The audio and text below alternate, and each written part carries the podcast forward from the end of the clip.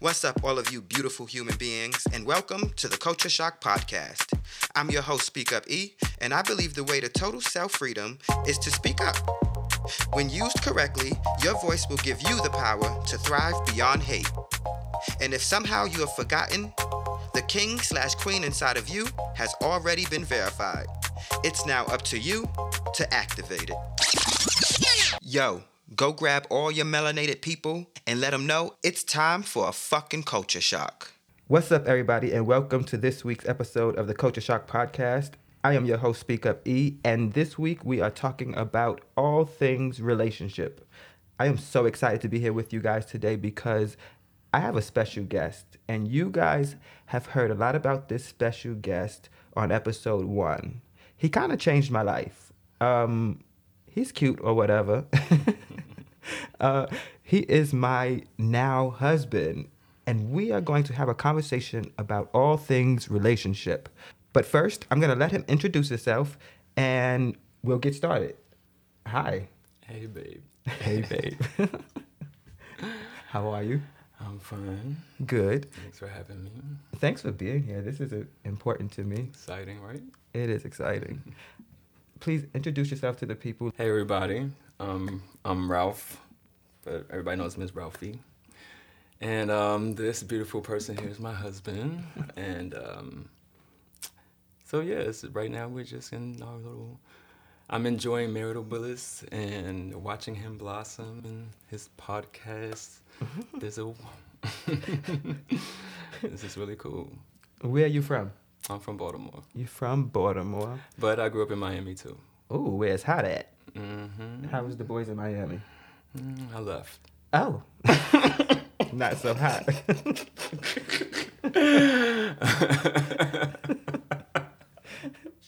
okay, so you're from Baltimore. You grew up in Miami. hmm Awesome.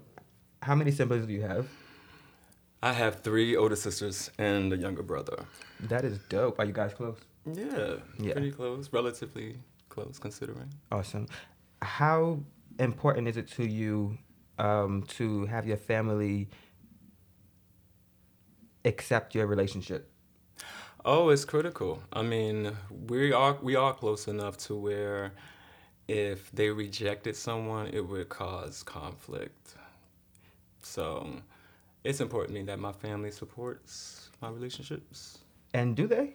Yeah, Yeah, that's cool. They they for the absolutely they love me and I love them. the Um, important ones do. you you are funny. Um, that's good. So you had support from your family. You know, my family is very important to me, and if they had an issue with you, it would be it would have been hard. Now I would be like, fuck them. but um, yeah, it would be hard to be in any kind of relationship if my family was not um, supportive of it because they really do mean a lot to me. Um, and I think so. I think that's important in a lot of relationships. you i know for me personally without their support our relationship would not have been able to make it as far as it has and um, and that's because of the relationship that we have with our family i think if a couple has a close-knit relationship with um, with their family then it, their family's support of their relationship would be critical as well Right. Have you ever been in a situation where your family didn't support your relationship and, and thought that the person was bad for you? I've never been in a situation where my family didn't support my relationships. Now, they didn't always approve of who I was with, Understood. but they trusted my judgment. Okay. It was never anybody that bad the way they were like, you know. They can't. They can't work. That's dope. Um, how do you build trust in a relationship? How did we build trust? Well, there are a lot of ways to build trust in a relationship, but mainly stop lying. you trust people that tell the truth. Yeah, you know what I'm saying? Just tell the truth. it's that basic. It's that simple. And we have always been honest with each other. I think we've been upfront and honest with each other since, since well, while we were friends. Um, and I do appreciate that about our relationship because it makes me feel very comfortable, and it makes me trust you. I think it's an art in telling the truth. You got to know like when and how, you know. What you mean when and how? Because you you know the truth hurts. You know, it doesn't mean that that should be used as a, a reason not to tell it. Yeah. So your intentions are never to hurt someone, then you've got to be crafty with the truth, and I use that term loosely. You want to be as honest and authentic with the truth as possible because it's the truth. But at the same time, you got to know your audience. You know, you can't give a, full truth to a mind that can only handle part truth, uh, like a uh-huh. child, for yeah. example. You know, you want to, of course, educate your child and tell your child um, everything that they need to know to prepare them for life in this world, but you got to meet them where they're at. Right. You know what I'm saying? And that can be dangerous once you go into assessing, making that type of assessment for adults. Like, can he handle right. this truth? You know what I'm saying? But you got to be able to, in some way, assess timing. You know, is this the right environment to say this? Is this the right, you know, take your time to to check your intention yeah. What is what is the goal for right. me sharing this truth? Right. What do I want to get out of him? What do I want him to get out of it? Right. And if the if the goal is to teach or uplift or to bring awareness to, then you'll do it in private, right? You don't. I mean, it, it depends. If what what you know the person, you know what I'm saying. If you know your person, if your person is someone who would better receive that type of truth in private, then you use your common sense and you do that. What kind of person am I? well, I think you're you want to know in person. You want to in, in person in private at, at first. You know, you don't want to be the last to know. You don't want to be the second to know. Yeah, this is so to tell the public first would put you in that situation. so I just tell you first, tell you everything first. That's pretty dope. Yeah, that is absolutely me. I don't like to be surprised um, in any way, and I'm glad that you know that because we wouldn't get along. um, no, but well, I think that I know for sure that depending on the situation and location, I can actually talk to you about anything, mm-hmm. um, and you will receive it, digest it, process it, and um, more than likely see the good in it and keep moving. Yeah, you kind of gotta, especially when you've been when you've been with someone for a long time, or you intend to be with someone for a long time. You can't take everything they say personally. You're yeah. just doomed to fail. That's Your so feelings will be hurt all the time. You're gonna have an attitude. You ain't gonna wanna fuck. You ain't gonna wanna touch him or nothing. You're not gonna cook his ass no dinner or nothing. Get your ass out the bed. Give me these fucking covers. you know what I'm saying? You're so silly. but it's true. Mm-hmm. It's very true. Um, hearing versus listening. Um, I remember very early on, you was hearing. I don't think you were listening, and that was a little frustrating for me because, um, well, I had so many things going on where I was uh, dropping balls again, no pun intended. and so when it came time for me to tell you or talk to you about something, um, you would want to jump in and fix instead of listening to me. And I just wanted someone to hear, right? Someone to just mm-hmm. listen and, and hear what I was wanted to say initially. Um, and I, I told you and you kind of made a change. How did you how did you understand the difference between hearing and listening? Um, I think that well, the difference for me between hearing and listening, when you're when you hear something, you don't have to be paying attention to it to hear mm, it. Yeah, good. You know what I'm saying? You hear it. Yeah, I hear you talking. Mm-hmm. You know, that's that's not reassuring at all. Right. When someone say, "Yeah, I hear you talking," Yeah. The TV in the background. absolutely no effort whatsoever ever to hear me talking. Yeah. but are you listening to me? Right. Which means you are giving me your attention, and what I'm saying, you're considering and you're thinking about. And the evidence of that to me is you can be an active listener. Where in the- real time in the conversation. You're you know asking me questions about what I just said and Right. you know whatever. Or and then even beyond that actual changed behavior. You know you actually listened to what I said and thought about it and made a change you know? And I I felt like that was something that I could do more of Okay. not that I wasn't already, you know, a good partner to you. It was just the things that you were telling me.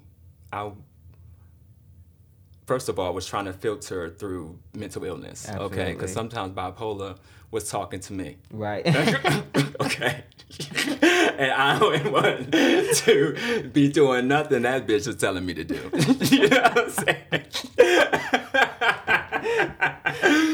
but when Eric was talking to me, it was important to me that I could recognize that voice and and hear him in a way that where he felt heard yeah. and he felt that I was listening Right. to him. And so I had to actually pay attention to what you were saying in order to do that, Right. Absolutely. which in turn created me, turned me into a listener because I wanted to I wanted to be able to see in my behavior the things that you had just told me. Right. And you became a great listener, actually. Um, so great that you you probably listen too much. Well, I was in survival mode too. A lot of the a lot of the listening was coming from communication that was nonverbal. You know, just yeah. yeah, yeah, yeah. cues and everything because there were, you know, you, you and your bipolar depression, a lot of times you just couldn't talk. Right. You couldn't express yourself in certain ways. And in the beginning of our relationship, you weren't as verbal, nowhere near as verbal as you, you are now. Speak Up E didn't exist. right. it, was, it was mute Eric. so it was really trying to learn other ways of this of, of, of determining how you felt and what you needed and how I could best support you be, when because you couldn't you couldn't verbalize it. right. But once you got in care, then it became this more verbal and vocal version of you that I had to adjust to. Yeah. It was a big adjustment. You know, and Big it was adjustment. big adjustment. Yeah. Like now, all of a sudden, I have to. I can't just block him out no more. I can't just be like, oh, oh he mad again. okay. You know, or, he- or he in his little mood or something. You know, I couldn't couldn't do that anymore because you were actually making sense Right. and you were being rational. Right. And so I was like, okay, So it kind of transitioned because, and being the one with mental illness on my end, I didn't realize you were trying to decipher is this Eric or is this bipolar? hmm And so I'm in frustration thinking you're not listening when you were learning to listen every day. Um, like you said, by my body language, by my actions, and sometimes my little voice that I spoke. Um, I appreciate you for watching me so closely and um, being so patient because I found my voice being with you. Um, so proud of you too. Thank you. So proud. It's awesome. Awesome to see. Thank you. Um, it's awesome to be here. I didn't have the faith in myself to even think that I was going to be here. I didn't even see myself um, being able to talk this freely ever. hmm I used to shake when I talk. I used to tremble. I remember. That's what made it difficult Yeah. communicating with you because was what you I knew that the the tiniest critique or or um, I I could easily trigger you- trigger you, Yeah. you know, and Trigger bipolar. but at the time I didn't know. I Yeah. didn't know it was bipolar disorder. I just knew I was going to make you mad, you know, and to see it now turn around into this, you know, where it's so much logic, it's so much rational thinking, it's so much critical thinking, it's so much creativity, and it's it's the delivery, the voice, and see it all develop all at one time and flourish into this thing. Now you have this medium, and it's just it's such an awesome thing to to watch unfold. Boy, stop flirting with me for we end this here. Bye, y'all. That's the end of the conversation. All things relationships. um, is it ever okay or acceptable to walk away from a conversation with a partner? Hell yeah, Did you always think that? yes. Okay. So I learned in this relationship that I needed to walk away at times to figure myself out, Uh-huh. to to think, to hear what just happened, to try to like make sense of it. And that really it was a big challenge for me walking away because I felt like it could be disrespectful to you and I felt like you would think that I didn't care about what we were talking about. Um, I didn't know, like I said, that it was acceptable, but I felt like I had to do it at times because I was going to say something I did, say something that I would regret, or something that I truly didn't mean in the moment, and I had I had done that several times before, and so once I started paying attention to it, I didn't want to be in that situation anymore. Um, so I appreciate you allowing me the moment to walk away and gather myself because I know a lot of people would think that is disrespectful. And guys, if your partner is walking away, it probably is for good reason. Um, now if they don't come back ever and talk to you, now you know you're not important. Well, yes. If, if, if, if dude is walking away from your ass, let dude walk. you know, he walking away, or she's walking away to prevent further damage to or deterioration of the of the situation. You Right. know, is she trying or he's trying not to be disrespectful or um, further insult you or you know or, or help the es- the situation escalate in any way. I, to me, that is the biggest sign of self-control in the moment that you can show because you're in the, in the height of your emotion and you're choosing to walk away from the confrontation when you could fight. A lot of people in that Yeah. level of emotion want to Yeah. fight, duke it out or whatever. Well, know? it does happen. I think. I think it happens a lot where Yeah. you wind up saying something disrespectful, and your partner snaps and slaps you. Mhm. um, and I, I never wanted us to be in that situation. Um, even though very early on, while in addiction, I was bad at y'all. He came from my head one day. Ooh. Took a pill bottle and threw it right at my damn forehead. And I saw this shit coming. I'm just sitting there looking up at it. This nigga ain't gonna hit me. That shit hit me right in the damn chest. you wasn't expecting that. No, I was I gagged. I was frozen. I was like, that, little nigga that hit me. With a pill bottle. Y'all, listen. We would not recommend anybody start a relationship the way we did. Um, it did start off. it Didn't. It started off extremely toxic. Um, I was in addiction, had mental illness. Mhm. um, and it just was bad. Uh, but the good thing is, I think we allowed love to um, allow ourselves to see ourselves really quickly. Within like the first six months, I got sober. I, yeah. Yeah, I think um we I guess the song says we found love in a hopeless place. Oh, boy. and that's kind of how it was. It was a rock bottom moment for myself and in my personal life and then um he was already at rock bottom with his addiction. Yeah. Um but we had friendship and you know, we had a history and so um we didn't plan on being together. That wasn't our intention No. we were just now we know at the right place at the right time Right. it's been fewer times in our relationship in the beginning where it felt like the wrong time um, but we were always able to partner in Yeah. getting to the next step and so i was at rock bottom he was at rock bottom Yeah. and we climbed out together and it wasn't a situationship. It No. didn't feel like we were just together in because we were miserable. no. It's like we we had choices. We had options. You know, I could have gone There was many times another could've way. left. He could have gone another way. And then one time he actually did. You actually did go another way, which is hilarious because it wound up being no way. Right? we got to the point to where our rock bottoms and wore our asses out, and Yeah. so it was like, all right, so you, you go your way, I'm gonna go my way. And We He did. went his way and got on his little Facebook and was like, all right, I need to find another place to stay. Let me see what I can find. Anybody got a room? Yeah. Somebody hit him up, like, you can stay with me.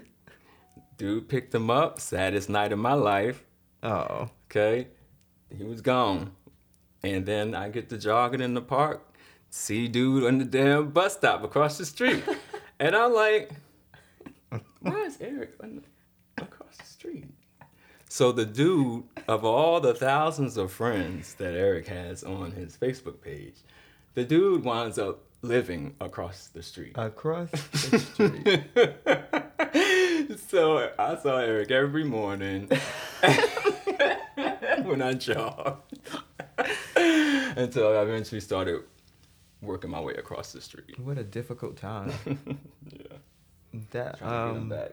just thinking about it now is um it brings up some feelings but you know what it was a part a part of our journey that was very um necessary and significant i think we needed to see that for love we would walk away from each other because we didn't walk away from each other because we didn't love each other or Mhm. we was was hurting opposite. each other it was actually the opposite we were Mhm. crying We we, can't help each each other other. what do Mhm. we do Right.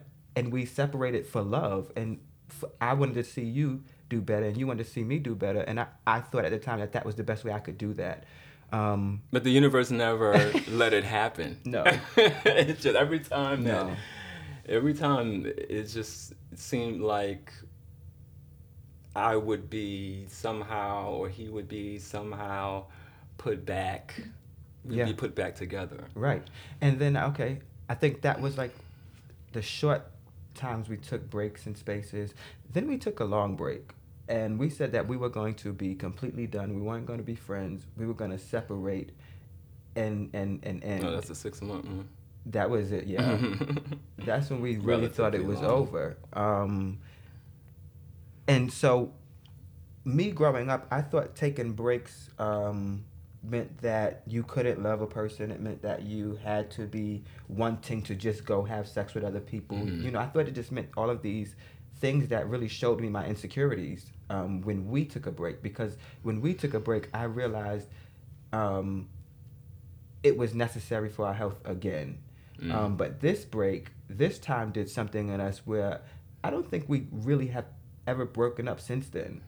no, that was the last time. Yeah. Um, And it was because of the bipolar. We were already exhausted from the rock bottom situation we were in. And the symptoms, for people who don't know, the symptoms, some of the symptoms of bipolar um, disorder is um, just the depression and the moodiness and Yeah. the, the easy um, irritation. Yeah. You know, the irritability. Irritability. And so, you know, that constant bombardment of negative energy Yeah. when you're already beaten down by your situation, it became overwhelming. Absolutely. Right. And so we needed a break. Yeah. And I felt horrible about it because you had just moved back to Atlanta to for me. Yeah. and so I never had the intention of completely separating from you. I guess I, this is my first time telling you this. you were trying to torture me. I just needed space. That was it. And sometimes when your partner says they need space, that's all they're asking Yeah. for is is is space. Yeah. And it doesn't mean that they want to leave you or don't love you. or don't love you. Or want to fuck anybody else. And it doesn't always mean that they want to have sex with someone else either. yeah. You have to be mature in your in your thinking and elevate the way you perceive things and you you know be conscious of your filters, the filters that are from your trauma. Right. You know, and how those filters impact the way you look at situations and Right. the way that people talk to you, how you receive that, when you judge how people act, you know, how how that filter impacts what you see. You know.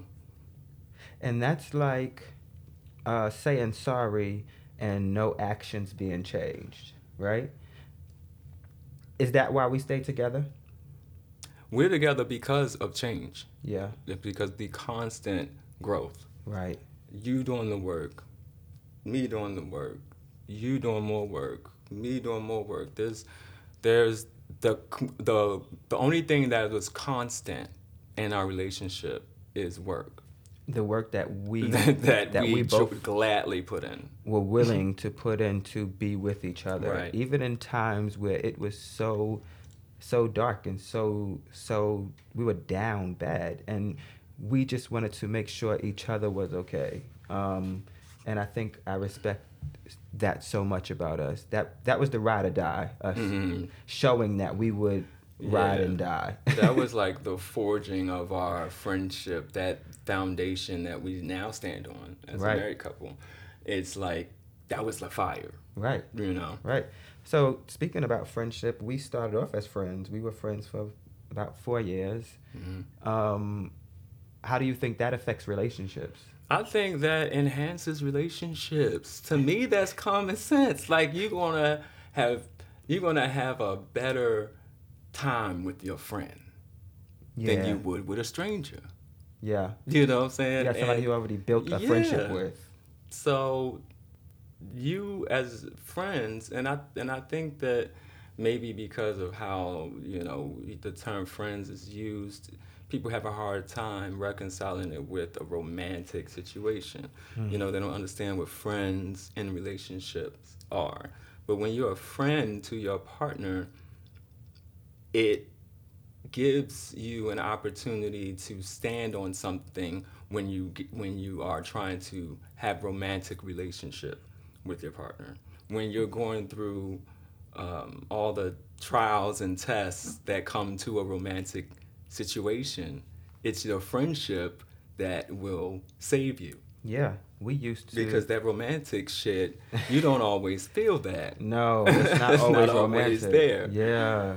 You're right. And you know what? I never thought about it in that way. It's it, it's not always lovey dovey and and kisses, you know. So when that's not there, what do you have? And a lot of people who jump into relationships without friendships, once that lovey dovey is gone, and it happens really quick. We're all different people. We grew up different. And once we start showing how we live, and you may not be wrong in how you live, but it's just not how I live.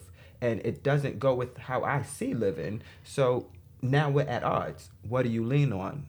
And I think every time we fell out, we leaned on that four year friendship that we had. Like, but oh, this is my friend. hmm And it it really pushed us through that that trying times. That should have been the honeymoon times, but it really was the um Right, we had the we had the hard stuff first. The hard. Stuff. We have the honeymoon now. right. we're now in bliss. right for the past few years. Two years. That's amazing, A though. year, no, since this medication. Yeah. That's well, you know last what, year. guys? If you are dealing with um, a partner who is dealing with mental illness and you guys are not in care, we will 100% suggest getting into care. Oh, absolutely. Being patient and finding your right medication because we both have found our combination and now we are like living in this like this Mhm. fairy tale it's reality but it's all this lovey-dovey like yeah, it's a very lovey-dovey. You know, this is we our can't keep little our hands off each other marital bliss moment. You know, what I'm saying. Um, but at the same time, it's also a relief mentally because yes we are in therapy, we are taking our medicine, and we are using the tools that we learn in therapy, in our relationships, and I mean relationship with each other, um, and with our family as well. You know, we even have our family um, on board with wanting to be better versions of themselves as well, yeah. And that's awesome to see. Yeah. You know it it once you start changing yourself your partner um will be inspired yeah. you know and then you both inspired to grow and then now we're both the growth changing. between you two inspires the whole family. Right. And friends. Yeah and it's been beautiful to see. You know yeah it's been awesome. Yeah. awesome to see. What about privacy going through phones having passwords. How you feel about that? I mean uh, i'm a i'm a grown ass man. Oh. You know i don't think that's res- it's respectful to violate my privacy. Mm. And I don't think it would show you respect if I violate your privacy. right.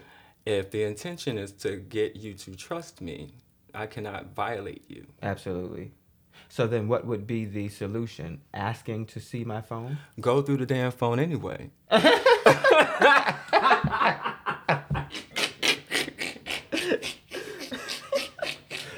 Oh my god. That's what the fuck I did. You do want to put your best foot forward when you are trying to build a bond with someone. You don't want to show your insecurity first. You don't want to lead with all of what you're afraid of. You want to give them the benefit of the doubt. Yeah. Give them the chance to show you who they are. And instead of, you know, putting your past experiences and your suspicions on them before they even get a chance. Right. Yeah, he really has taught me a lot about this um, because we went through this once. I went through his phone very early on. very insecure, very, um, you know, that's that's just how insecure people mind work. Um, and he sat down and had this conversation with me the way he's having it now, and I really did understand it to be. If you love someone, you don't have to violate them. Um, and if you must see and you have suspicion, ask to see. Now, their action after that will give you your answer where you wouldn't even have to look through the phone. If they pass it to you, you're good. If they don't, Mm-hmm. you know something's wrong. I mean, it's, it's not even that, you know, it's not even just those two options there. You You're know, right. It's It's- just opening up the communication is key. Right. If you feel like you have a suspicion, you know, and there's something nagging at you that you need to communicate with this person about. Now you have a choice. Are you going to initiate communication with them or are you going to try to get that information from them about them from but around them go around them to get it Right. you know what i'm saying and to me that decision is who it shows your character Right. you know what i'm saying now if you got a reason if you you know this person is constantly lying and he ain't lied enough to make you leave him but he lied enough to make you want to go through his phone That's a little then different. just go through his phone. you know you're gonna find it there. You know you're gonna find it because he didn't lie to you before. you know what I'm saying? But um, But see, those are the unhealthy things in relationships that people are not taking yeah, serious. I'm not gonna be nobody like that. Yeah, why would I be there if I if That's I why I'm joking about it. I don't think anybody should. Yeah, I know. No, I know, I know. But it just it people do. Yeah. People, lots of people stay, and I think that is so toxic. Um, you can you can find someone who can who can treat you right and do better by you. Um, Mm, and that's the first thing that people have a hard time believing that they can find that they someone can find someone better. better for them. hmm Y'all all deserve better. I hope y'all know that. That's where it starts. Yeah, it starts with that self love. So, relationship with yourself while in relationship. Mhm. How important is that? Like, Essential. it's the most important. hmm Why do you feel it to be essential? And how did you learn it to be essential? Because you ever hear how relationships, especially long term relationships, some people they talk about how they they lost themselves. Yeah. You know, like I don't even eat peanut butter jelly because this nigga eat peanut butter jelly. I'm eating peanut butter jelly. You know, like stuff like that. You know, Yeah. and people get so accustomed to compromising that they lose themselves because they're doing more for that person than they are doing for themselves. Right. And that's where you make the mistake. Yeah. And it's not just doing stuff, it's giving yourself attention and care and nurturing. Yeah.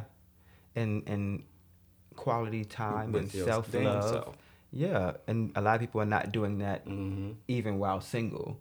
So And yeah, you peop- talk about, you know, with the little toys and stuff, and Vaseline. I'm talking about real quality time with yourself.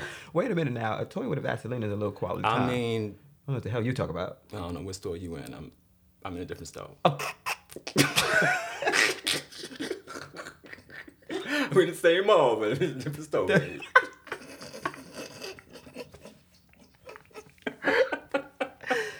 Whatever. you have to be able to sit with your thoughts. Yeah. Sit with your emotions. Yes. Sit with the situations that you're that you're in.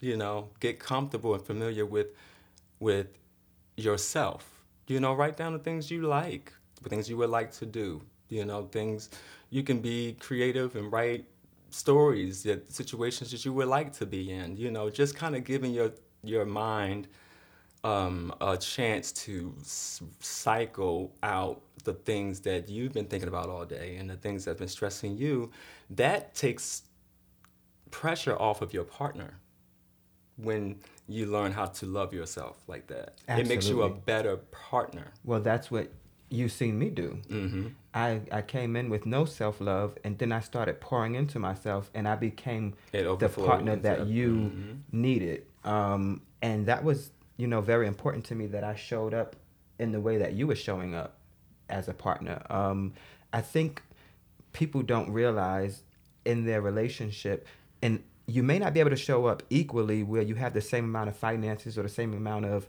you know, material or whatever. But if you're not putting in the same amount of work, you're not you're not going to be successful. Mm. Um, if one person is is lacking or slacking or not interested, then you're in this relationship by yourself. And relationship alone is one person. That's not. I think you're the not going to key- build anything. the key term would be reciprocity you know like you Mm. you need to be in relationship with someone who can reciprocate Yeah. what you're investing Right. And you know i think that is the part that where eric and i fell short in the beginning we Yeah. neither one of us had anything to invest Ciao. so it was like my short with his short Wait a minute. Now you know I got extra. i'm a little short. taller than him but we both were short Yeah, but I got extra short. Well, you know, I like me- short. I like them short.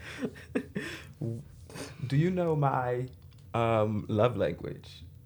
Um, quality time. Quality time. Um, What does quality time mean to you? time where you walk away feeling like you got what you wanted out of it because I know for me, quality time is not my love language. And so it's not that I don't appreciate and want it, it's just it's a main vein for you. And so I have to make sure that I don't slight on it Right. just because, you know, I might be in the, not, might not be in the mood. You know what I'm saying? I understand that that's the way to communicate. That's if I want you to receive love from me, I need to take that seriously. You know, take Well, those yeah. opportunities Right. seriously. So when you get all cuddly and stuff, and I'm like, oh, brownie points. you know, I just jump right in. You know, get some quality time or whatever. Or, you know, I can tell because you come to me, you know, and you don't. You used to kind of make me guess a little more, but you're a lot better now at, at being communicative. Yeah. And I appreciate that. so you. it's very obvious and easy for me to know that that's what you're wanting, and I know that that's your love language, so I just give it to you. Yeah, you're very good at that, and I I don't no smoke. I enjoy my quality time with Me you. too. No, you don't want no smoke. That is absolutely right. Um, and yours is wait a minute. I remember. I'm a little high, so just bear with me. um, yours is active service, Mm-hmm. and And for me, active service. Um, I know you to be just doing things without you having to ask. Um, from the littlest things, for, as far as chores to you know, taking care of home, um, being able to show up in the room and things are done, and I've taken the initiative to do it. Um, I know that that Mhm, makes big you time. really happy. it does. I mean, to and to me, that goes back to what we were talking about about listening. Hmm. You know, like it shows me that you're listening to me right, when you see the grass need to be cut, right. and you go out there and cut it, and you don't wait for me to say, "Babe, can you cut the grass?" Because Right. then that puts me in a position to have to get on your nerves. And you get on my nerves. And I would get on your nerves easy. Absolutely. Because I need the grass cut. Because the HOA gonna get on, you know, on my ass. So Oh God, that is funny. Um, stuff like that. It makes your relationship flow more smoothly. I think people complicate the dynamic of their relationship unnecessarily by just being ignorant to those small things that make a big difference. right. I agree with you. I want to go back to um, something that you said though, because it's the lawn mowing thing. It kind of um, sparked something in me that I just thought about. In role playing and and homosexual relationships, Mhm. Every time you post a picture of me lo- mowing the lawn, people are hitting you up like, "Why you got him mowing the lawn?" Yeah, Be- like you some tiny be- woman. because you because you're tall and I'm short, and because I mean, what is that? That is the impact of heteronormative society Oh boy. gone haywire because that's not even heteronormative. How do you even apply a heteronormative to two men Right. together Right. and the short one cutting grass? That's not even ra- that doesn't even make sense. that is people's that is brainwashed Mm-hmm. we are brainwashed as people to where we can't even see two men together without seeing a male and a female and saying which one's man which one's woman Mm-hmm. which one's mask which one's feminine which one should be mowing the lawn which one should be Mm-hmm. going to work wait a minute we both men we do it all Exactly. And you know what's surprising is that these comments are coming from our community. Our these community. aren't straight people saying this. These are our community gay people saying Confused. why you got your bottom. Like who said he was my bottom? wait wait wait hell? again because i'm taller he's short Right. Right. like and if he was my bottom, then Right. it still would be nothing wrong with his ass getting out there and cut the damn grass. Right. And there's nothing wrong with it because I don't have a grass allergy. My partner does. So one. when you're in love, you, even if I wasn't supposed to be mowing the lawn, for love, you're supposed to make sure that you pick up where your partner is um, slacking or can't, Mm-hmm. you know, carry the weight. My partner can't cut the grass. I, I, I do it, but I, I like cutting the grass anyway. I am more hands on anyway. Which makes it even better because he likes it. You know? I do. It's good for my mental health. If you are dealing with mental illness, cutting the grass slows you down. It, it takes away all of the thoughts, and you can actually get creative with cutting the damn grass. Yay, grass cutting. but my chore and my contribution and and would be in the kitchen. You know, so I do Yes. Um, primarily all of the cooking Ooh. and the shopping Oof. for the food and everything, and you know he gets to help me clean up and everything. And some people might look at that and say that that doesn't fit. You know The mold. their box Yeah. and their their mold of what a relationship should look like, and it's all subjective. And I, that's why I feel like you know at the end of the day, it's what works for you and your partner. And you take what people, you know, say with a grain of salt. They're observing from the outside looking in. Right. But you're living with your partner every day, and you know what works and what doesn't, Right. and it's okay to do what works. It's absolutely okay to do what works. Actually, you should do what works. If you do anything else, you fail. Right. um. So, what is the right way to have a relationship? You're in relationship with someone to en- it should be an enhancement to your life. It- You you should be within yourself. You should be whole. You should be in a place where you should be able to not just be able to sustain who you are and what you need in your life, but also contribute to someone else. If you can't contribute in addition to having your own, then you're not ready for a relationship. Yeah. You have to be able to contribute and bring something to the table. But I think really what re- uh, what makes a successful relationship is what you and your partner needs, what you and your partner are, are building together. And so what looks successful to one person is not going to be successful to another person. Right. The Obamas are extremely successful to me, but there are people who look at them and say, fuck them. Right. but that's absolutely, you know, ridiculous. That's why when look when when looking for a relationship, I only look for it to be me, between me and my partner. No one else can really mm-hmm. influence it or you know throw their they can throw ideas and everything they want, but I don't have to take any of that, and I can actually do the exact opposite of what everybody is saying. I think we've become that kind of couple. We have become the couple that don't um, live in limitations. Right. We we draw our own boundaries. Yeah, for you what know, works for us, And we do what works for us, and I appreciate that. and we're not afraid of trial and error. No, you have to try and every because you'll know what you like or don't like. Right. And if you don't try it, then how will we know if we like it or not? And but see, people don't try shit because they be scared. They scared that they're gonna lose their man, Well, it happens. or they wanna, you know, that's one thing. I mean, It happens. among other things. what is something you used to believe about relationships but no longer do? I used to believe that relationships were supposed to progress like linearly, where you know you just kind of had this.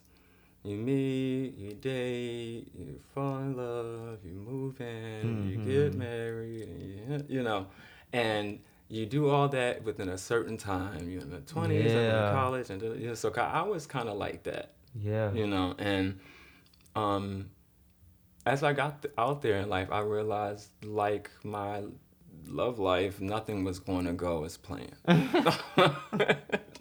That way and so were. just like being open to um, change and the unexpected ways that you will figure out how to love somebody. Yeah. Different ways to love somebody. So Mm. can sexual healing be a thing? Sexual healing is a thing. Oh, how yes, you know? it is a thing. Because some people Um, will say that um, if you're using sex for healing in, in a relationship, then you're uh, not really addressing problems, or that that's a toxic way of addressing problems. Well, you don't want. No, no, there's a difference between you know. We're talking about makeup sex. sexual. We're talking about talking the problem out after the conflict and the sex that follows. Right. Okay. We're not talking about having sex instead of talking. Right. The argument and then start fucking Right. and make it up. That's Right. that's toxic. That's that's something different. That's avoiding the conversation. Right, put right under the rug. Right. Yeah. So what I feel sex brings to the table between two people that love each other is an opportunity to communicate in a different way on a different level. Yeah. And when you're with someone who understands how to communicate with you in love in lovemaking, then that can be a very healing thing yeah. for a couple who's broken somewhere. Yeah. And I think, you know, makeup sex, just the term makeup sex is reductive when you think about how much, how powerful lovemaking is Right. for a couple. Yeah. And it deserves a lot of attention and research because it can make or break your your relationship. And not a lot of people might, you know, say it's it's taboo to put that much on sex. But again, we're not talking about sex. Right. We're right. talking about lovemaking and Right. intimacy Right. in your relationship. The healing the after the healing effect of sexual intimacy in your relationship. Yeah. It's the healing after the trauma. Mhm. That sounds really, you know, deep, but that's what it is. You know, you you go through whatever incident you go through, and then you talk it out and you come to an agreement and understanding and not walk and it away. should draw you closer. it should draw you that closer. That conversation conversation should should, you make closer. you want to have the makeup sex. And if it doesn't, then you're not done having it. you should keep talking. You should keep talking. Yeah. if somebody walks away and they're still angry, they should you should not Walk be away. having makeup sex. You didn't make anything up yet. Now some people kind of like that kinky Well, shit. You know, listen, I'm you- mad, you mad. Let's fuck it out. Now that's a thing. You can hold on That's to the anger. too. I ain't say listen. make sure the problem is fixed, but hold on to the shits. Uh, I'm gonna fuck the shit out of you, and then I'll, I might talk to your ass tomorrow. That's not how you fix a relationship. but I mean, people, you know, done crazier things. well, listen, being Let's take it bipolar, I definitely enjoy makeup sex. Usually opens me up, uh, just in a way that I want to enjoy you again. So it's It always resets. a new. It's, It's, always a it's reset. like a reset. It's, always a, a reset of energy. if done right. hmm It If can right, filter reset. out whatever residual negativity is left from the conflict and reset all the positive lovey-dovey and it can carry on for days or weeks Oh, baby. depending on how in tune your man is Listen. he could have your ass high for the next two weeks Well, at work can't think about nothing but him We've been after there. y'all was just at each other's throats oh, you know how high we've been at the throat. A lot of dudes are stupid though. You know, we don't have a lot of examples, especially in our community. People can't even stay together for, for a That's right. That's right. You know, That was my dating habits. Was it yours? Mm, no, no. I was. I. He's stuttering, y'all. He don't know. I'm trying to remember. That's why. Shit, brain don't work like it used to. You know what? no, I said that was me, but I didn't really date much. And when I did get into a relationship, they always lasted a year.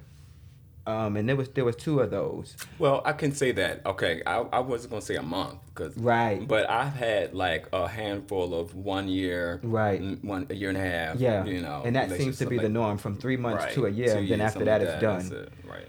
And so this is my longest relationship. We are now in relationship for almost seven years. May this May will be seven years. Seven fucking years. Yeah. What you miss about being single? Seven years later. I don't even remember being single.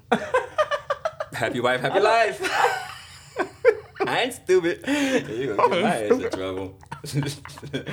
Shit. I want no smoke. what? You are funny as fuck. so you don't miss anything about being single? Okay, let me give you a real answer. The only thing that I can say, if I had to pick something, because I really don't miss being single, Me but either. if I had to pick something, I would say I miss being the autonomy, just being able to make my own choices and they only impact me. That's the only thing I miss also. Where I sometimes I don't want to worry about if I'm impacting someone else. Mm-hmm. Sometimes I just want to go and do Yeah. and not worry about you. Yeah. And that that's that's on a wide, you know, scale of things. That's like Mhm. um you know, my friends are going on vacation, but my partner do I want It could be. I just want to go. I don't want to think about Right, him being back home. It could be where to go on vacation. It can be where to buy a house. It can be Yeah, anything. yeah. You know, you never know how big or small the compromise is. The compromise is going to come because you are married. Yeah. You know what I'm saying? Or with um in, in relationship with someone. But when you're single, you know, you can just throw all your shit away and whatever don't fit in the car, you know, throw away and just, and just drive somewhere. You know, at your leisure. Right. Um, especially when you have no kids. Right. Um, what have you learned about yourself watching me? Mm, I'm more patient than I thought. Yes, you are. My God, I would not be able to date me. How did you do it? Um, You're but we didn't. we never did. And we Right. skipped that part. Your patience we, is we date in our relationship, um, but we didn't have like a dating phase. Right. You know, we didn't just just date. But let's talk about that. Dating um, inside of the relationship. We didn't date much before we got together. We didn't date Mhm. at all. Um, we couldn't. How you date at rock bottom? That's what I'm saying. Like when you Child- you ain't got shit to contribute. How you gonna have a relationship? At Bikini Bottom. a date for us was walking to the corner store And getting get a black and mild.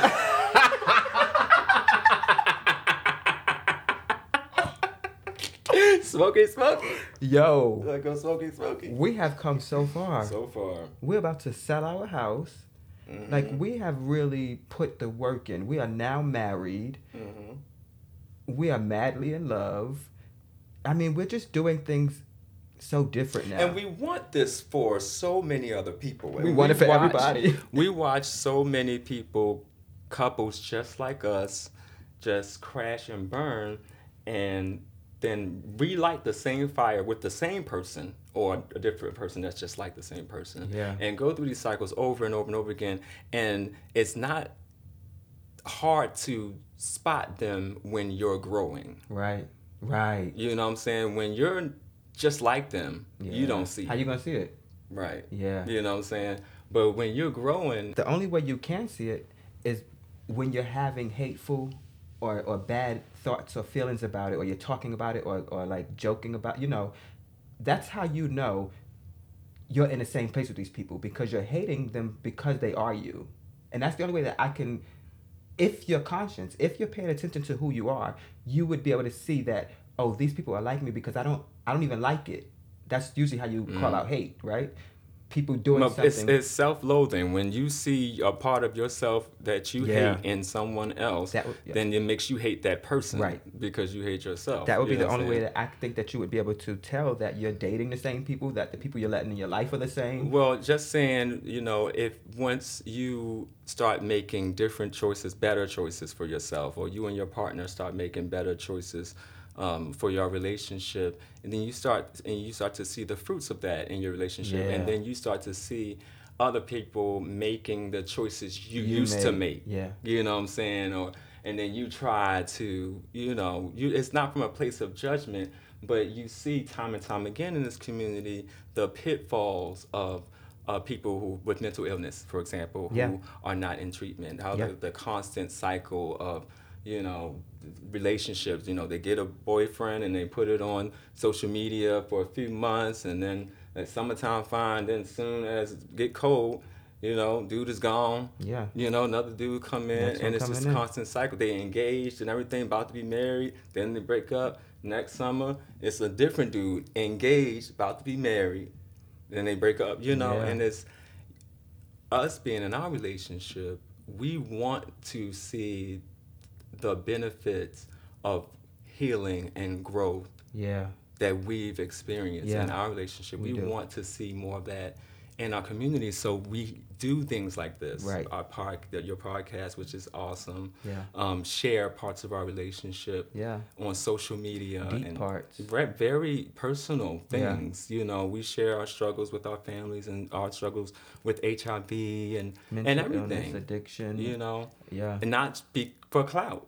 Not for clout. We really want to see people um, look at us and not do what we do. I'm not saying that, but have hope and can say, "Oh, this can be done right." People, the gays need to see. The gay boys need to see black gay men successful long-term relationship. You know, successful marriage. They need to see examples of that working. Yeah, They need to see what that looks like. And even though it's our thing, and this is tailored for you and I, Right. People could still learn something from watching. they watching can us. learn how to tailor we dealt with a lot of shit. Absolutely, you too know? much shit if you ask shit me. that that breaks people up and shit that um, makes people feel like they're not worth love. Not worthy. Yeah, Right. and we all are worthy of love. Um, yeah, thank you for saying that. I I I agree with that. um, why saying keeping it simple, stupid is a mantra for relationships? Oh, uh, because sometimes it is that simple, and a lot of times we are just putting way too much thought into loving somebody. Yeah. You know, Yep. s- sometimes it's not as complicated as you're making it. Sometimes it's just stop putting so much value into the last word. Yeah. Come on, we you do not have to win. Right. If we're in love, what am I what winning? What benefit is it to you we win. to walk away from this conversation with feeling like you won And your partner and feel your like partner they feel lost. like they lost? It's absolutely ridiculous. How does that help it doesn't. you? It actually hinders you. It makes and it worse. how does it help you so much that you're willing to fight tooth and nail And for continuously. it every time right. and Yeah. totally neglect the fact that you are tearing your relationship apart just because you're winning. Right. You're neglecting that because you're winning. You're, you're putting more value in being right than than your relationship being healthy. And that's just one example Yeah. you know so and that to me can be resolved very simply by just humility you know what i'm saying you're being intentional if you intend to walk away from communication with your partner with an understanding then you're going to approach the conversation a certain way Right. if you intend to cut your partner, then you're going to approach the conversation a certain Yep, way. yep. So you check your intentions before you have the conversation, and then you're going to be less likely to have a problem. Right. You know. Yeah. Um, but people in their emotional, you know, say say, you know, it's hard to to be like that. I mean, are you coming to play Uno To and build, simple. or are you coming to play spades and cut? Just simple. But it's hard to be simple when you're emotional. You know, you get irrational, you know, but simply saying what you want, for example, another example. Like It's so you hard to make do it that. complicated for your partner to love you when you expect him to just know what you need. Expectations. You want me to Remind love me. you without you telling me how to love you. And that's ridiculous. That's ridiculous. You know, there's some people who say, I'm not going to teach him how to have sex with me. I'm not going to teach him how to be romantic. I'm not going to teach him how to show up for my birthday. So how he supposed to know what you want? Exactly. So who he showing up for? Exactly. Because he could show up in a way that Keisha want, but you, Latanya, not getting. That's not what you want. So you have to tell people what you want in relationships. You have to tell them what you want sexually. And it's common sense because we are not psychic. And what you're doing is projecting your insecurity in talking about that Uh-huh. onto your partner. And asking for it. And, and expecting your partner to come take you by the hand and lead you to what you want. And so you don't have to be vocal about what you want. You don't feel comfortable telling your partner that you that you want him to to wear a certain outfit. Yeah. It doesn't.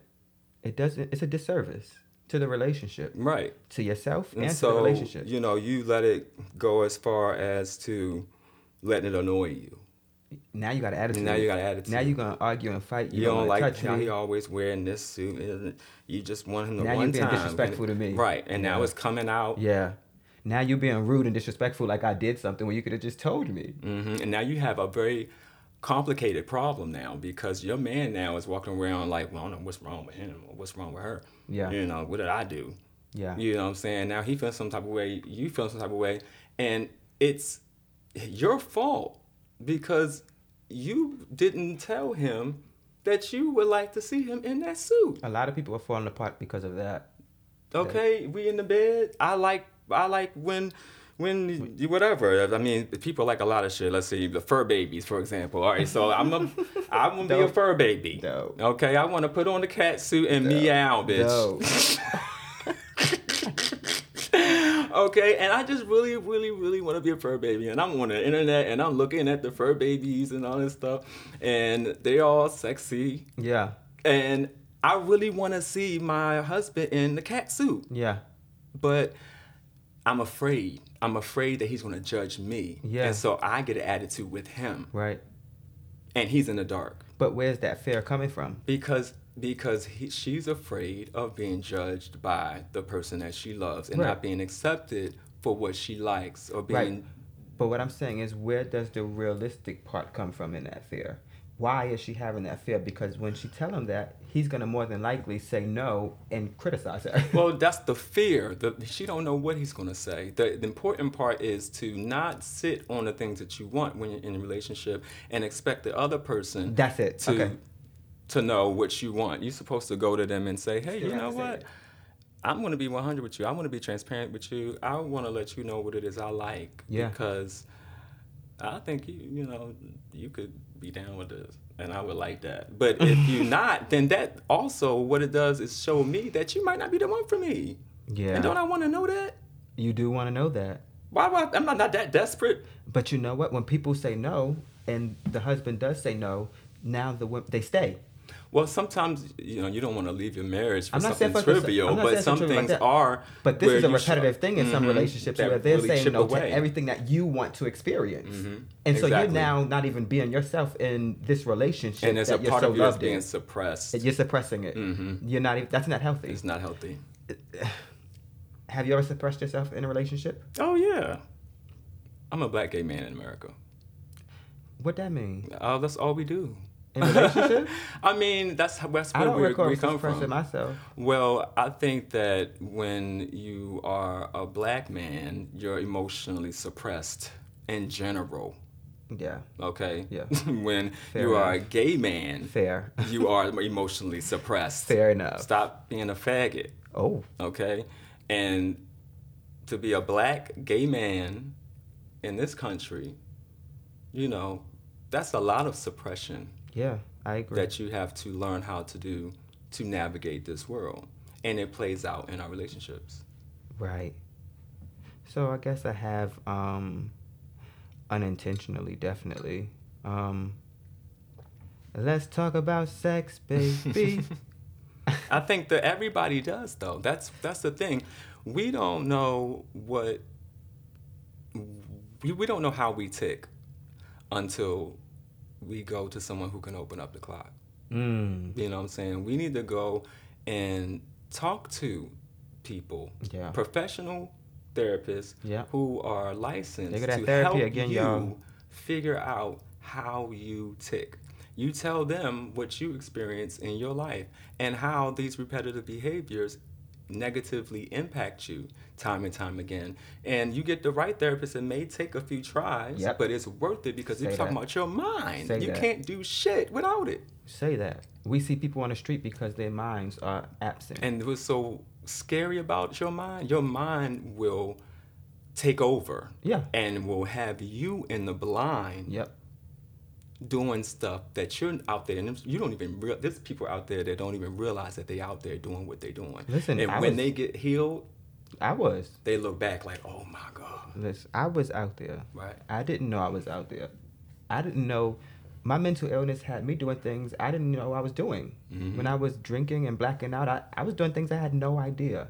But I Right. was but it was absolutely happening. Mhm. That is dangerous. And it's and it you know it happens with like you were saying with an addiction. It happens outside of addiction. And outside of you it. can be in a relationship and you just you know you you feel like that's what it love is, Yeah. but you're being hurt. right. You know, and And I think people are relying on everybody else's definition of relationship and how relationship, like you were saying earlier, how it's supposed to have an order to it. People are basing their relationships off of that. And if they're outside of that, it's not right. So they don't even talk about anything outside of it. They don't want to experience or express anything outside of it. And so they live in this relationship box. And so at a year, you should be married. And if you're not married at a year, you have done something wrong. mhm. And um, I think again that is a huge disservice. So basically, you know, all that to say, those are just some ex- examples, some um, rough, very rough examples of, No, they I get it. of, of, of why it's important to, to keep it as simple as possible because relationships are going to be complicated inherently. Yeah. They're going to have, you're going to have issues living everyday life with another person. At every level of your relationship. which you can keep simple, keep simple. Yeah. Which you, what battles you don't have to fight, don't fight them. Don't fight them. It is not worth it to disrupt the peace in your home and the harmony in your relationship because he put the milk in the refrigerator and it only left a quarter of a cup. Right. And he did it again, but you know he's anxious and he's running around, he's Right. making money, Right. you know he's he's working hard and you know, but you want to nag him about some some milk you can't Yeah. drink. You know that type of stuff complicates the relationship. Yep. Yep. You know, simplify it and you'll do better. You definitely have taught me to simplify it. I was definitely not simplified. Everything was an issue. So thank you, shit. It's really good. I'm doing great, babe. Very proud of you. Thank you. Um, is sexual compatibility important in relationships? Yeah, I mean, I think sexual compatibility is fluid though. You can change compatibility Ooh. with your partner Okay. because people tend to look at it like it's this finite, rigid thing. Yeah. Like I'm this way and you're that way. And so we're going to always just have these conflicts here, but not necessarily. We're human beings. Yeah. We can learn new behaviors. Right. Okay. If we choose to. Right, exactly. And so with, by listening Yep. to your partner and talking to your partner, you guys can come up with ways to make yourselves more compatible with each other. Right. Trying thing, new things. Right. Um, not necessarily um, with other people always, just new ways other. of touching each other, new each ways other. with each right, you know? There's some people who don't like giving head, Mm-hmm. and their partner likes it. And so, where where do you compromise? That is a sexual Incompatibility. incompatibility. does exist, and sometimes it is more rigid than others. I think that some people have their deal breakers, and some people, some people, for some people, things are deal breakers, and for others, they're not. Right. And so some people are okay with being penetrated, and some people are not. That's a deal breaker. And you know, some people, you know, that I love him, I love having sex with him, but I just wish he would touch me here. I wish he would kiss me more, like the song say. You know? But that is an incompatibility in itself, yeah. but it's fixable but you can say, "Hey, babe, like, you know, I really wish you would, you know, kiss me down there more." Put your mouth on me. say so. I say so. Come put your mouth on me. you know, you just tell your like I just would, you know, and you can make it be creative. You want your partner to be excited about this new thing that you want him to do. So be creative with it, you know, just be sexy, do something enticing and be influential and seductive or if it's a sexual thing. You know, just use that for example and and and to try to get what you're wanting out of the person and, and not look at it like something you should dread. That way, the communication will be more likely to happen. You both will be more likely to enjoy whatever the result of that communication is, and you will increase your compatibility sexually, yeah. and then your relationship will benefit as a whole. But you got to know what things you can bend on, no pun intended, right? And oh. what things you can't. Listen, so you telling me you doing the bending? Oh no! How could you marry me? Oh my god! And then go bend another man over. I ain't been no man over. no man over. Oh, oh, so you was doing the bending.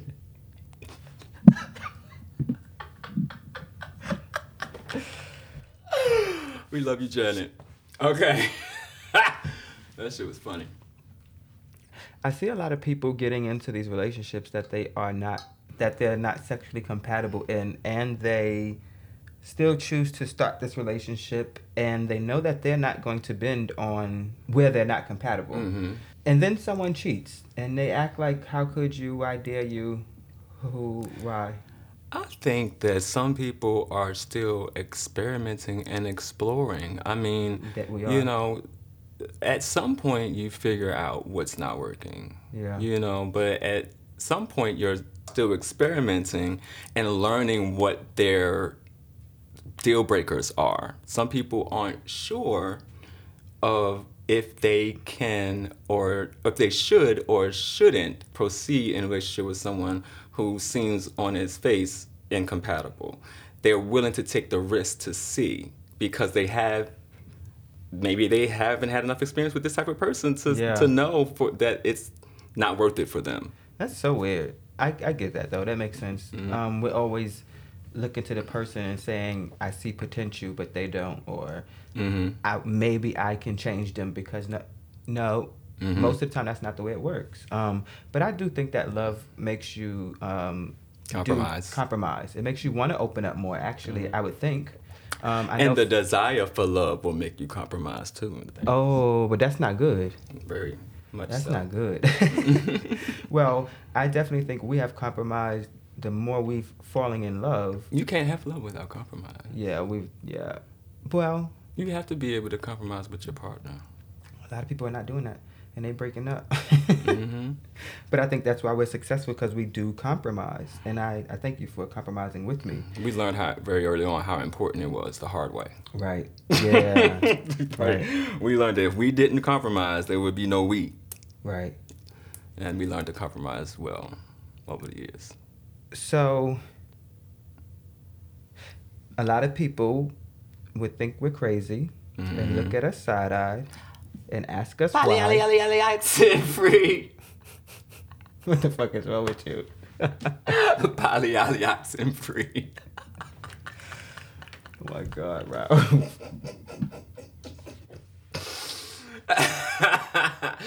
I'm sorry. Um, but let's talk about it. let's talk about polyamory. It is not. Uh, it doesn't have to have the mystique and the the, the tabooness and the and the the shadow that it has on it.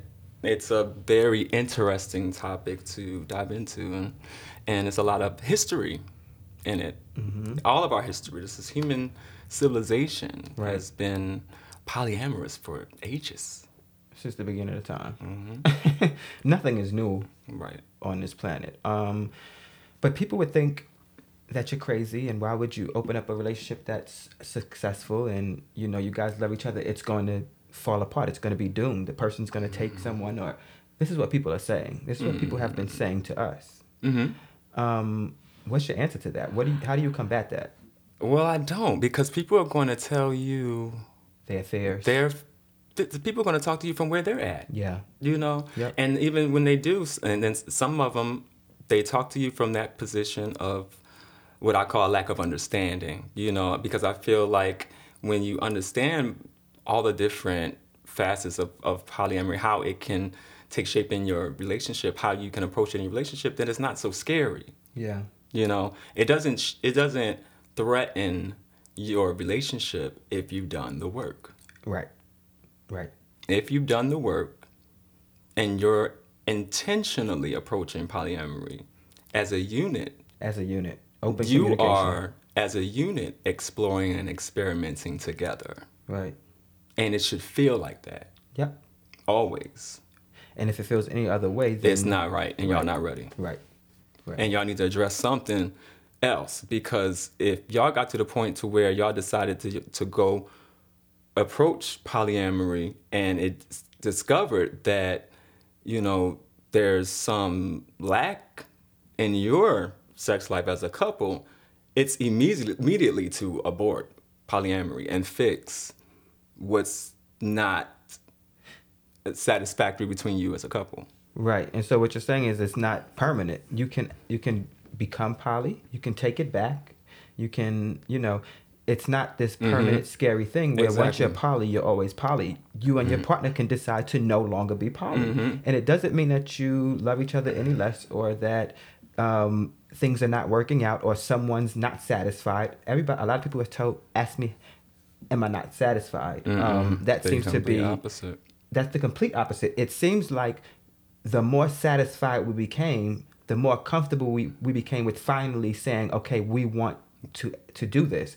We had spoken about this for six years in about seven months. This is this wasn't anything new. This was in detail conversation for years. I had never been open to to a polyamorous relationship after an experience that I had a prior experience in a previous relationship Okay. where we ventured into polyamory. Right. We were never with other people apart from each other. This was just a third. Okay. And the reason why we did that was because my because his deal breaker was being penetrated. And I didn't know I could, at the time I was younger, you know, and I'm I'm at that point trying to decide if I should stay or leave.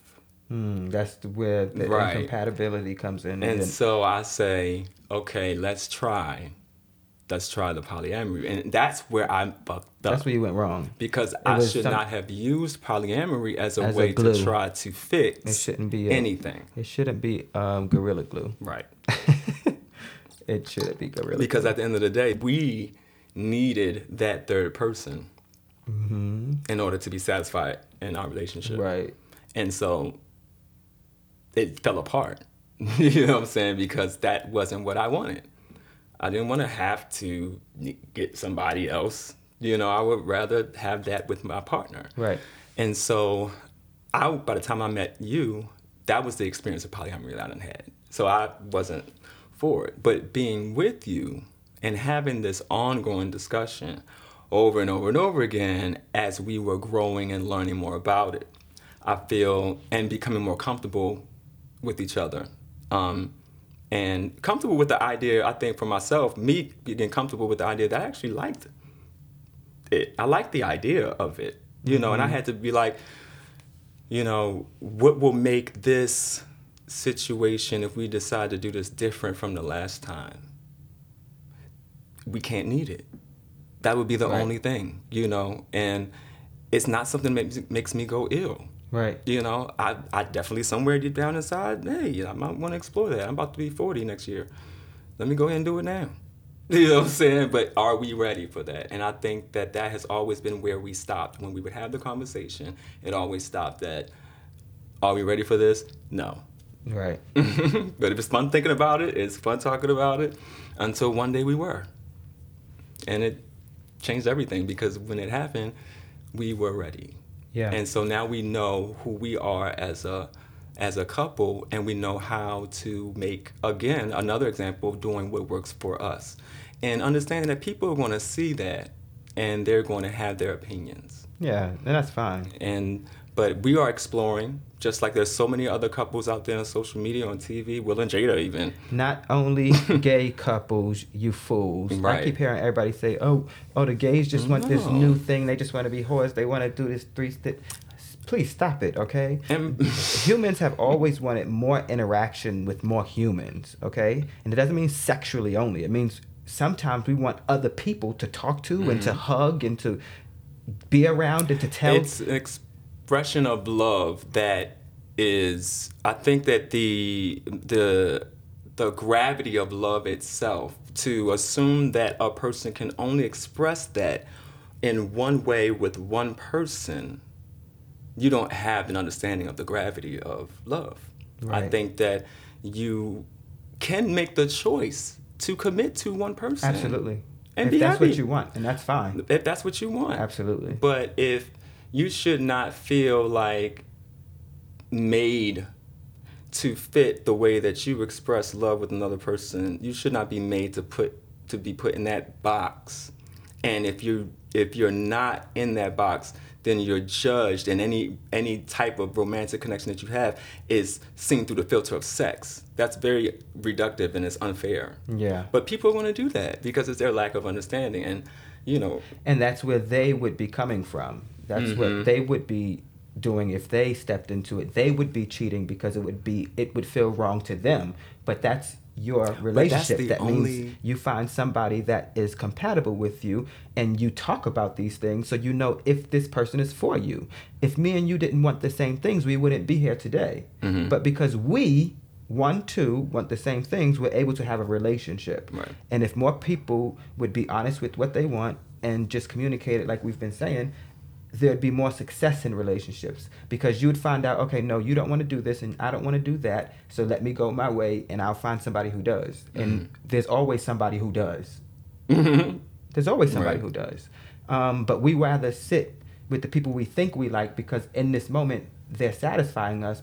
That's not the person for Some you. Some have to be people think that something is better than nothing when Yep. it comes to men or women or a partner, and that is not always true. Yeah, You could be doing damage spending so much time with with somebody that's not for you. that's a hazard. mm-hmm.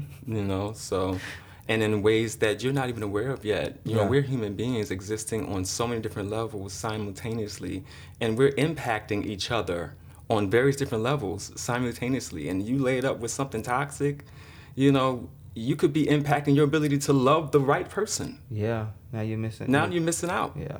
You're not even looking for the right person no more because you're so damaged from this dude that just was on your couch too long, wasn't in a relationship with him Right. our bond has never been stronger, you know, and you probably hear with a lot of other poly couples too, you know, that, you know, of course they get the same backlash, but it's really uh, less about sex than what most people think. Right. You know, sex is a part of it sometimes, but it's not always a part of it. You know, sex is not a requirement in a polyamorous relationship. Polyamory is the practice of or desire for intimate relationships with other partners with informed consent and all partners involved. Exactly. Where in there does it say sex?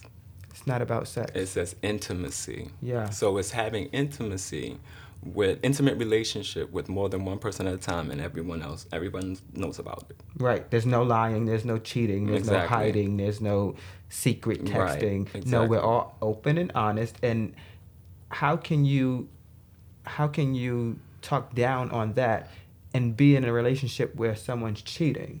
You in a you in a poly relationship too. You just don't know about it. So mm-hmm. that's why you can't use the word poly. And you can't even use the word poly No, you have to take because you're being cheated on. That's two cheated. different things. but we're in the same kind of relationship. You just don't know Yeah. it.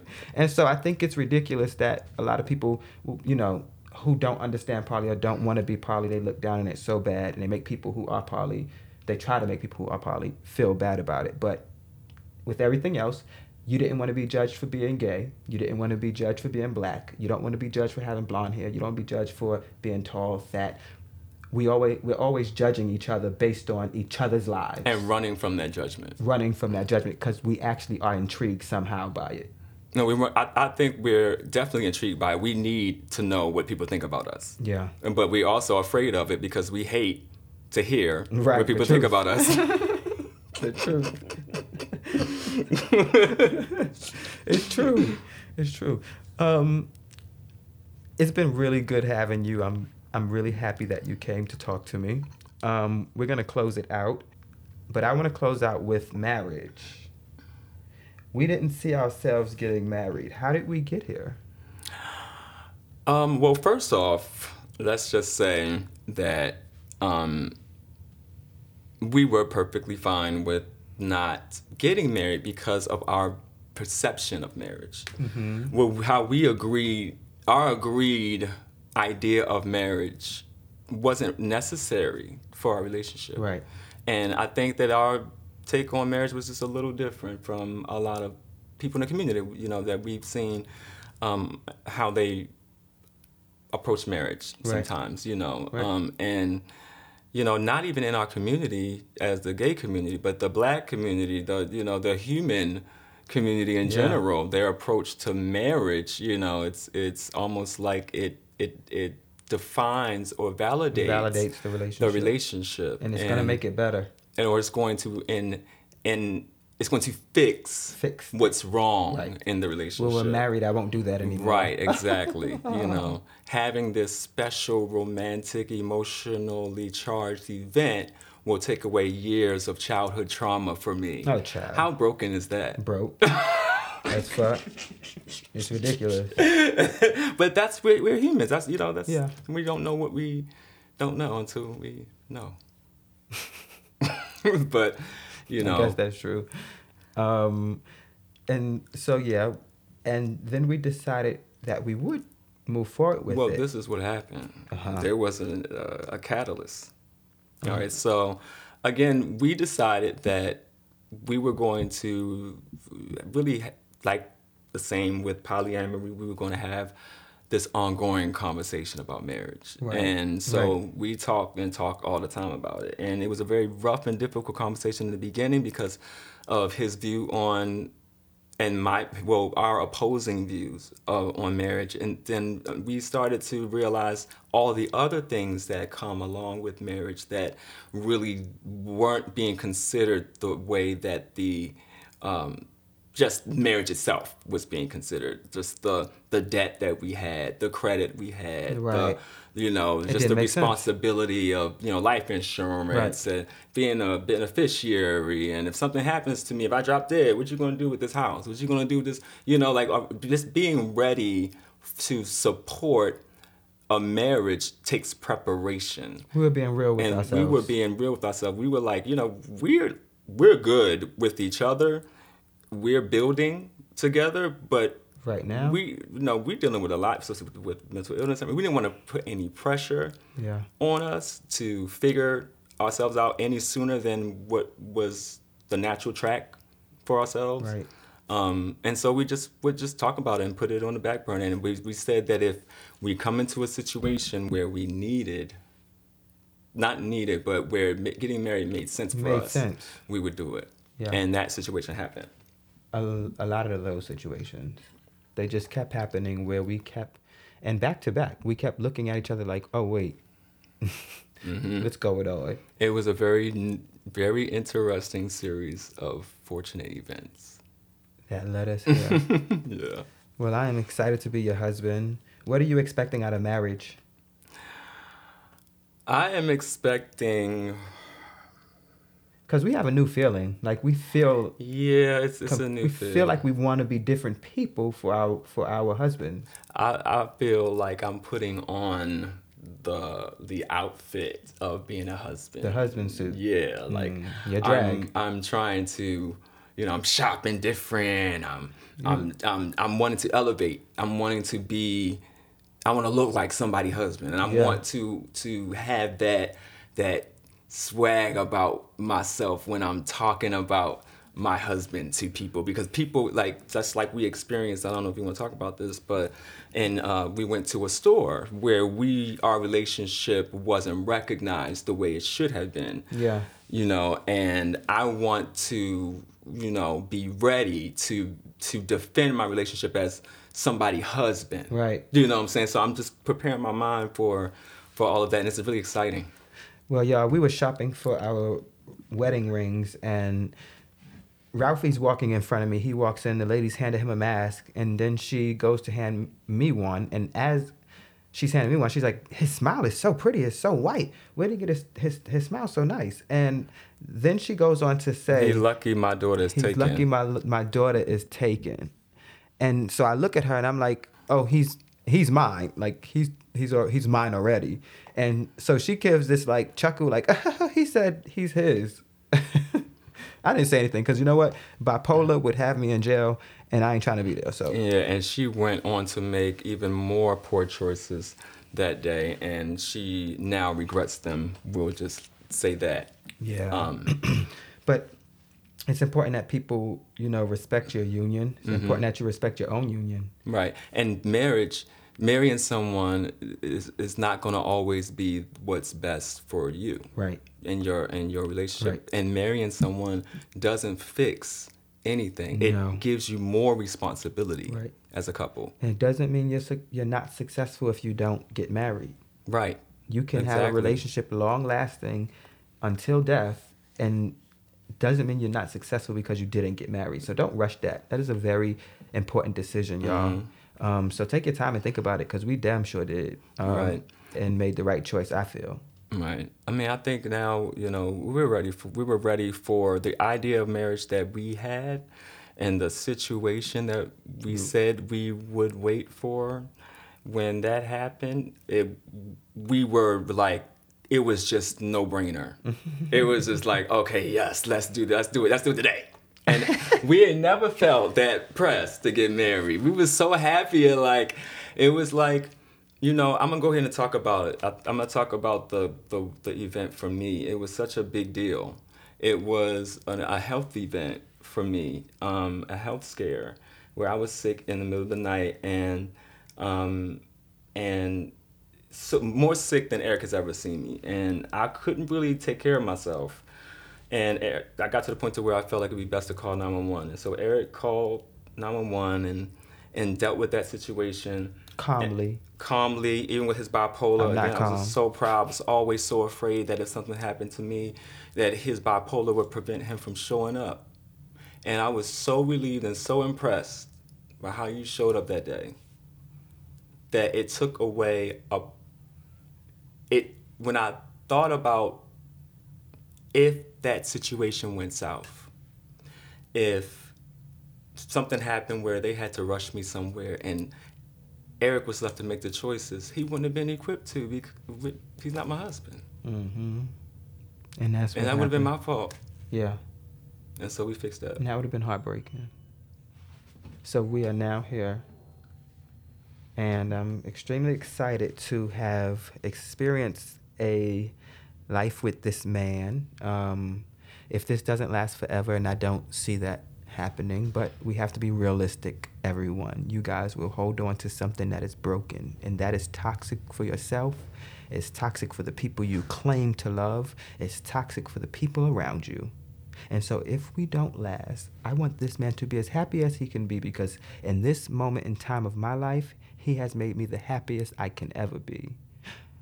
Besides me making myself happy, that is the first key. I had to do it for myself before I could allow him to, you know, pour more happiness into me. Y'all, it's been so real. I'm so happy to have you here. I'm so happy that you guys got to meet Ralphie. um, Ralphie is the love of my life, y'all. Let's talk all things relationship. And we'll be right back with the questions. When leaving the room, they should talk about you. Don't be so offended. Your spirit is bright, beautiful, bold, and brilliant. Whatever bad they may speak is a reflection of their own insecurities. Self love is expressed through authenticity and integrity. Be who you were sent to this earth to be yourself. All right, y'all, I am back with Ralphie, and we are going to ask the same six questions we ask everyone. You know, I just want to see how we are all connected. We're going to make it short and sweet for you guys. Ralphie, what always makes you smile? Your face. My fa- my cutie face. Cute little face. How do you relax when you're stressed out? Sing or smoke. You sing a lot. The singing game. what is the most unbelievable thing to happen to you? Good or bad? I won a brand new car. That was amazing, huh? yeah. Damn. That's amazing.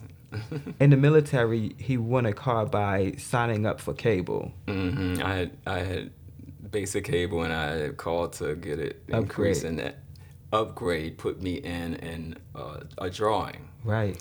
uh, for everyone in that county who had Comcast. Okay. And out of everyone in that county, they had just my upgraded. name, That's crazy.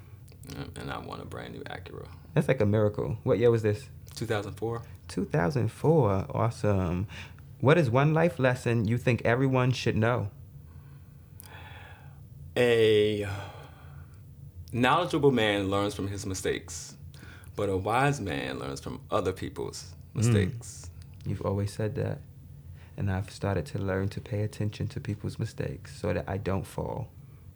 Not too much now, you know. It worked for Well, you. yeah, yeah, yeah. You know, but you, know. Absolutely. Within reason. uh, what in what event in your life made you see life differently?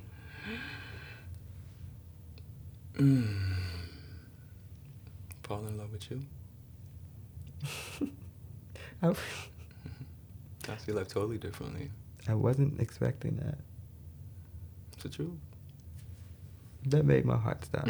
I love you. Love you too. Um, that was I wasn't expecting that.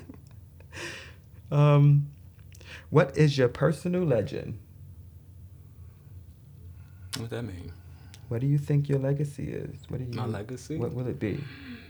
What do you my want? it- legacy will be, I think, what I gave to my family. yes, Um, I, I the love agree. and and and, su- and support I give to my family. I can agree. Um, I think it would also be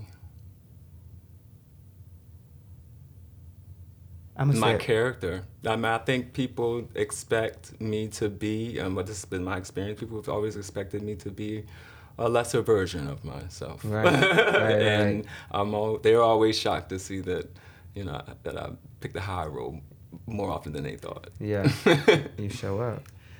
I love that. Um, I'm gonna say that a part of your legacy is creating Speak Up E.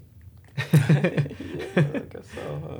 You absolutely did. I am sober because of you. Um, I am living my life in a healthy way because of you. I'm mentally stable.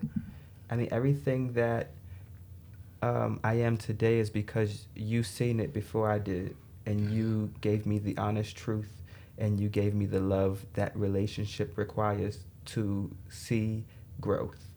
And I am now the person I am because you have helped me. So I appreciate you very much. I love you, babe. I love so you proud too. of you. Thank you. You Good did the night. work. I will listen. you showed me, but I damn sure put in the work. Mhm. I'm not giving him all the credit, y'all. you got to listen to the You word. the work. I did the work. I put in the work to get here. Um, but if it was not for you seeing me, I would have not seen myself. Yeah, maybe. Eh, that's what relationships do to you. Good night, y'all. we'll be back next week for another episode. One last favor. Let all your friends, family, co-workers, loved ones, hell, even your enemies know it's time for a fucking culture shock. It's always a pleasure having you all here at the Culture Shock podcast. If you haven't done so yet, please subscribe so that you, your friends, and family will never miss another episode. Also, share to all of your social media platforms. The more we share, the more we care. I want to leave a little something with you. The path that you are on is guided by your spiritual being. Following your spirit to the ends of this journey will lead to inner peace. Looking outside of yourself to seek validation from others eventually leaves an open space for self hate. So, be fearless in the pursuit of what sets your soul on fire. Always remember, most humans will never have the map to your destination.